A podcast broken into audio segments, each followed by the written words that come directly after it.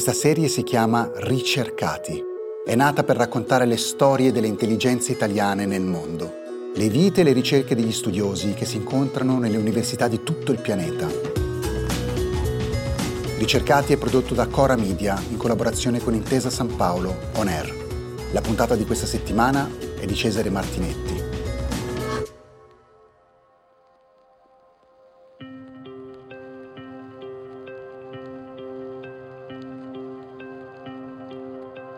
Oggi con i ricercati siamo a Francoforte, all'Università Goethe, all'Istituto di Filologia Classica, con Nicola Zito, quaranta anni di Pagani, Salerno, che però è cresciuto nelle Marche, Ancona e poi l'Università Macerata, in un percorso che poi ci racconterà, e che ha un punto di ricerca e di studio molto originale. Con lui andiamo indietro nel tempo, alla corte dell'imperatore Giuliano, dove è attivo un filosofo che si chiama Massimo di Efeso ed è autore di un poemetto molto molto originale che è passato alla storia col titolo di Peri Katarcon. Si occupa di medicina, di astrologia. Massimo era un filosofo neoplatonico. Io volevo chiedere subito a Nicola come è arrivato al Peri Katarcon, che cos'è questo testo e cosa lo appassiona tanto di questo testo. Allora, buongiorno, sono arrivato al Peri Katarcon perché quando ho fatto la laurea specialistica all'Università di Firenze, dopo essere stato a Macerata per la triennale, ho seguito il corso del professor Livrea, che è un grande specialista di poesia tardo-antica. Il suo corso mi ha molto appassionato e ho deciso di laurearmi con lui. E quando sono andato a chiedergli un argomento per la tesi di laurea, mi ha proposto questo poemetto di cui io non avevo assolutamente mai sentito parlare. L'ultima edizione di questo testo era stata fatta nel milleottocentottantasette e questo testo non era soprattutto mai stato né tradotto in una lingua moderna, c'erano solo due traduzioni latine, e non era mai stato commentato, per cui c'era tutto da fare e io in realtà senza sapere troppo di cosa si trattasse ho accettato e ho iniziato quindi a eh, dedicarmi a questo testo ormai nel lontano duemilasette. Diciamo che ci sono vari aspetti di questo testo che mi hanno appassionato e che tuttora mi appassionano. Inizialmente c'è stata l'emozione di andare alla Biblioteca Medicea Laurenziana a consultare il manoscritto del nono secolo e poi c'è stato nel corso degli anni l'interesse per un testo che è misterioso perché più lo studio più sono convinto che in realtà sia molto di più di quello che non sembri in apparenza. In apparenza è un testo astrologico, un testo quindi che espone un filone dell'astrologia, quello delle catarcai, che sono le iniziative. Cioè io voglio fare una determinata cosa, voglio partire per un viaggio, voglio sposarmi, voglio essere operato. Quando lo devo fare? Chiedo all'astrologo, l'astrologo guarda la luna, guarda in quale costellazione zodiacale si trova la luna e mi dice se questa iniziativa andrà a buon fine oppure no. Ecco, superficialmente c'è questo, però ci sono molti aspetti che sono legati anche alla composizione del poema, appunto al regno di Giuliano nel quarto secolo, alla polemica tra pagani e cristiani che eh, in questo periodo è diciamo di grande attualità. È un testo molto suggestivo per tanti aspetti, ma possiamo prenderlo come un testo di astrologia con cui all'epoca si guardavano la luna, le stelle, i pianeti per decidere come intraprendere certe azioni, o anche un testo che poi ci racconta del, dell'intimo dell'uomo, perché in effetti è dentro una filosofia in cui l'uomo è parte di un tutt'uno con l'universo. Allora sì, è un poema, è un poema in esametri, quindi un poema epico didascalico, scritto in una lingua omerica, una lingua raffinata, una lingua con delle parole rare, le figure retoriche, eccetera, eccetera. Quindi è un testo poetico che ci insegna qualche cosa, trasmette una disciplina. Abbiamo dei piccoli capitoli, quindi ce n'è uno sui viaggi, uno sul matrimonio, uno sulle malattie, uno sulle operazioni chirurgiche, eccetera, eccetera. In ogni capitolo viene passato in rassegna lo zodiaco, per ogni segno zodiacale Massimo dice: con questo segno l'iniziativa andrà a buon termine, oppure eh, con questo segno è meglio evitare perché sarà un insuccesso. Quindi eh, ci dà sicuramente anche un'immagine delle preoccupazioni dell'uomo dell'epoca, che consultava l'astrologo con l'intento di avere delle risposte a delle tematiche che probabilmente lo assillavano. Però per quanto riguarda la medicina e la chirurgia sono la sesta e la settima sezione del poema, quindi su dodici costituisce proprio eh, la chiave di volta, diciamo. E per questo c'è un motivo preciso, cioè il fatto che il poema sia stato composto molto probabilmente in occasione dell'ascesa al trono di Giuliano. Giuliano, che regna dal trecentosessantuno al trecentosessantatré, è il nipote di Costantino il Grande, il primo imperatore, diciamo così per semplificare, cristiano. Giuliano invece è passato alla storia come l'apostata. Lui voleva restaurare l'antica religione ellenica che, secondo lui, eh, era indissociabile dall'identità greca, e quindi voleva in qualche modo sopprimere il cristianesimo, perché lo vedeva come una religione estranea. E in questo discorso propagandistico di Giuliano la medicina era importantissima. La medicina era considerata come eh, uno dei più alti prodotti intellettuali della sapienza greca, e Giuliano contrapponeva Asclepio, il dio della medicina eh, greco, al Cristo, perché diceva che nonostante i cristiani dicessero che Gesù era capace di guarire sia i corpi che le anime, già Asclepio faceva questo. Quindi, siccome era molto più antico di Gesù, questo implicava in qualche modo la superiorità eh, della cultura pagana. E quindi quando Massimo scrive questo poema per celebrare Giuliano, cosa fa? Mette al centro la medicina e la chirurgia. Quindi eh, diciamo che la scelta delle tematiche non è casuale, risponde anche a dei fini ideologici e propagandistici. Bene, ma facci capire meglio che idea c'è della medicina, che poi ovviamente è un'idea anche dell'uomo e del destino dell'uomo. Cioè la medicina, da come esce da questo poema, è in grado di curare e di guarire, oppure tutto dipende dalla posizione della luna, delle stelle, degli astri nel destino del singolo essere umano? Queste sono in realtà catarcai universali, per cui non è come un oroscopo che teoricamente è individuale. Sono dei pronostici che hanno una portata universale, per cui teoricamente tutte le persone che vogliono intraprendere una data iniziativa in quel preciso momento avranno lo stesso risultato, perché la posizione degli astri è la stessa per tutti. Nell'astrologia antica ci sono due filoni principali. C'è il filone che si chiama la genealogia, che appunto da, ehm, come dire, si prefigge di stabilire delle profezie sull'individuo a partire dalla configurazione astrale al momento della nascita. L'altro grande filone sono le catarcai, che è un filone molto più popolare, molto più semplice, perché non c'è bisogno di fare grandi calcoli, non c'è bisogno di sapere quando si è stati concepiti, non c'è bisogno di sapere quando si è nati.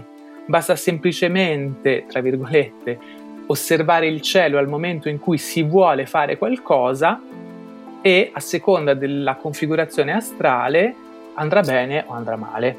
Per quanto riguarda la medicina, allora sicuramente c'è una parte di fatalismo, perché gli astri sono considerati come qualcosa che regola il destino umano, però appunto una grande attenzione, una certa attenzione è prestata anche alla figura del medico, il medico che deve essere, diciamo, in grado di maneggiare il bisturi, di fare alcune operazioni come la cauterizzazione, per esempio, o incidere una vena. Questo testo è stato scritto probabilmente in un ambito cortigiano, è un poema d'occasione e quindi diciamo che come tale va preso, cioè non vanno cercate in esso delle grandi di speculazioni filosofiche, teoriche, è qualcosa che viene letto probabilmente davanti alla corte imperiale in un'occasione ufficiale quando Giuliano è diventato imperatore, però il modo in cui è scritto, le tematiche che vengono affrontate, determinate frasi costituiscono, diciamo, delle sottili allusioni alle tematiche che stavano a cuore all'imperatore. Tra queste la medicina e in qualche modo la medicina associata alla divinazione, che è un aspetto che questi filosofi neoplatonici del quarto secolo mettono molto in valore, perché la divinazione permette all'individuo di mettersi in contatto con le divinità e quindi appunto di creare questa comunione con le entità superiori, che era un po' l'obiettivo della filosofia neoplatonica a quest'epoca. Naturalmente nel tuo studio c'è tutto un aspetto filologico che è molto specialistico, molto accademico, lo stavi citando adesso, però nella vicenda di Massimo e di Giuliano, tu ricordavi che Giuliano è poi stato in effetti imperatore per un periodo brevissimo, la fine, il destino di Massimo è stato terribile perché caduto Giuliano, Massimo è stato giustiziato, disconosciuto nella sua attività filosofica, eccetera, e giustiziato. Effettivamente Giuliano ha governato per soli diciotto mesi. È morto sul campo di battaglia in Persia. Muore, non si sa ferito da chi. Alcuni dicono da un cristiano, da un soldato cristiano che voleva in qualche modo scongiurare il pericolo di questa restaurazione pagana, eh, altri dicono da una freccia nemica, eccetera. Non si sa. Comunque, eh, naturalmente, i successori di Giuliano sono tutti cristiani e Massimo effettivamente riesce a sopravvivere per un'altra decina d'anni alla morte del suo allievo, però viene giustiziato nel trecentosettantuno trecentosettantadue perché viene coinvolto in una congiura di palazzo, cosiddetta congiura di Teodoro. I cortigiani si rivolgono a lui in quanto lo consideravano il più grande esperto di divinazione dell'epoca.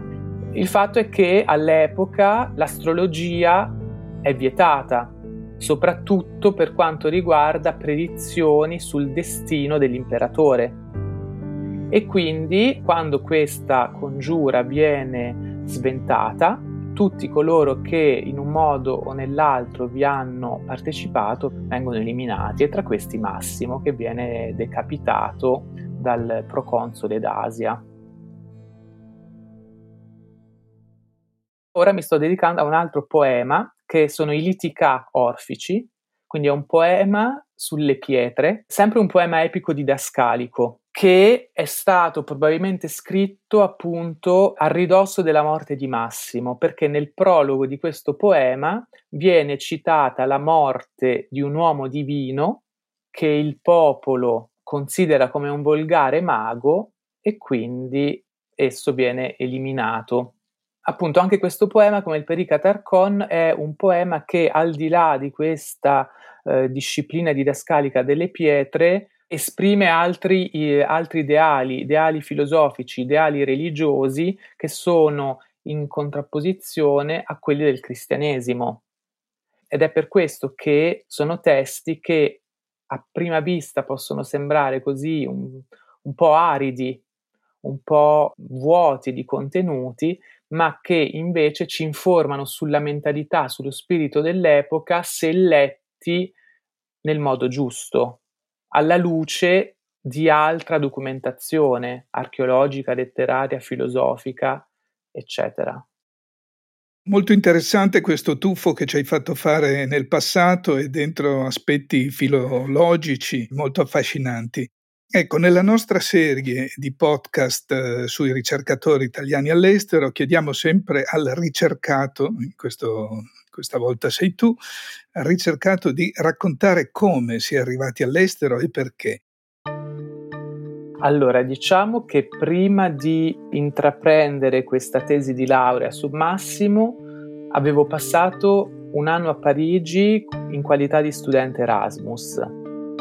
Mi sono innamorato di Parigi e quindi quando poi ho vinto la borsa di dottorato a Firenze, ho deciso di fare un dottorato in cotutela, quindi un dottorato internazionale tra l'Università di Firenze e l'Università di Nanterre.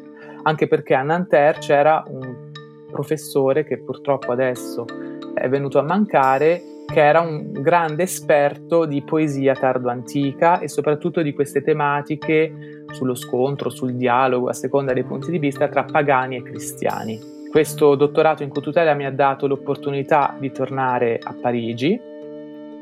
Dopodiché, diciamo, da cosa nasce cosa, nel senso che finita la tesi di dottorato, in Italia non c'erano prospettive per me, né per restare in ambiente accademico, né per insegnare a scuola perché mi mancavano una serie di crediti.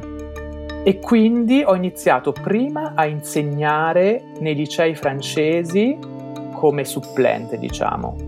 E poi ho fatto il concorso dell'agrégation, che è un concorso difficile francese per diventare insegnanti nella scuola superiore, ma che è anche eh, indispensabile, diciamo, per eh, una eventuale carriera accademica. L'ho vinto e quindi sono diventato professore di ruolo in Francia e ho continuato a insegnare sia al liceo sia all'università, perché grazie a questa aggregazione mi hanno proposto varie supplenze in latino, in greco, in retorica, sia alla Sorbona sia all'Università di Nanterre.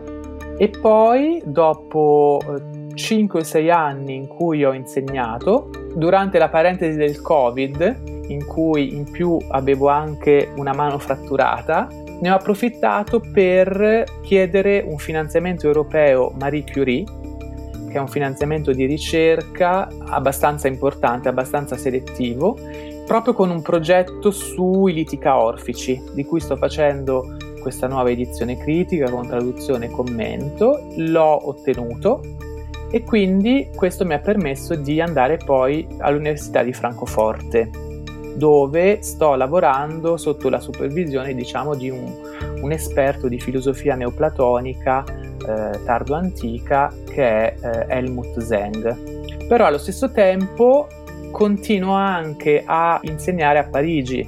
Mi hanno proposto altre supplenze alla Sorbona e addirittura quest'anno anche in una università privata che è l'Institut Catholique.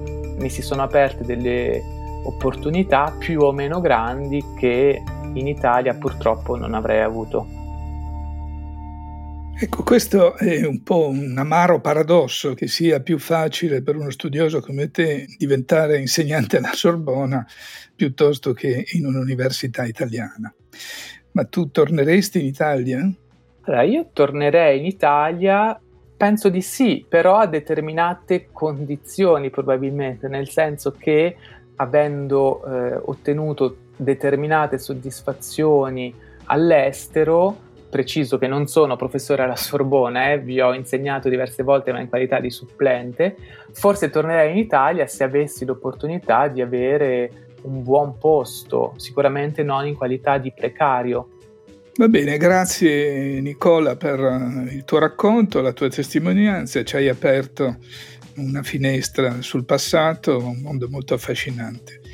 A risentirci con la prossima puntata dei Ricercati. Grazie a voi dell'ascolto. Ricercati, storie dei cervelli italiani nel mondo, è un podcast di Silvia Bencivelli, Mario Calabresi, Paolo Giordano, Cesare Martinetti e Francesca Milano. Prodotto da Cora Media e realizzato in collaborazione con Intesa Sanpaolo On Air. La cura editoriale è di Francesca Milano. Il coordinamento è di Cesare Martinetti. La producer è Monica De Benedictis. Il sound designer è Emanuele Moscatelli.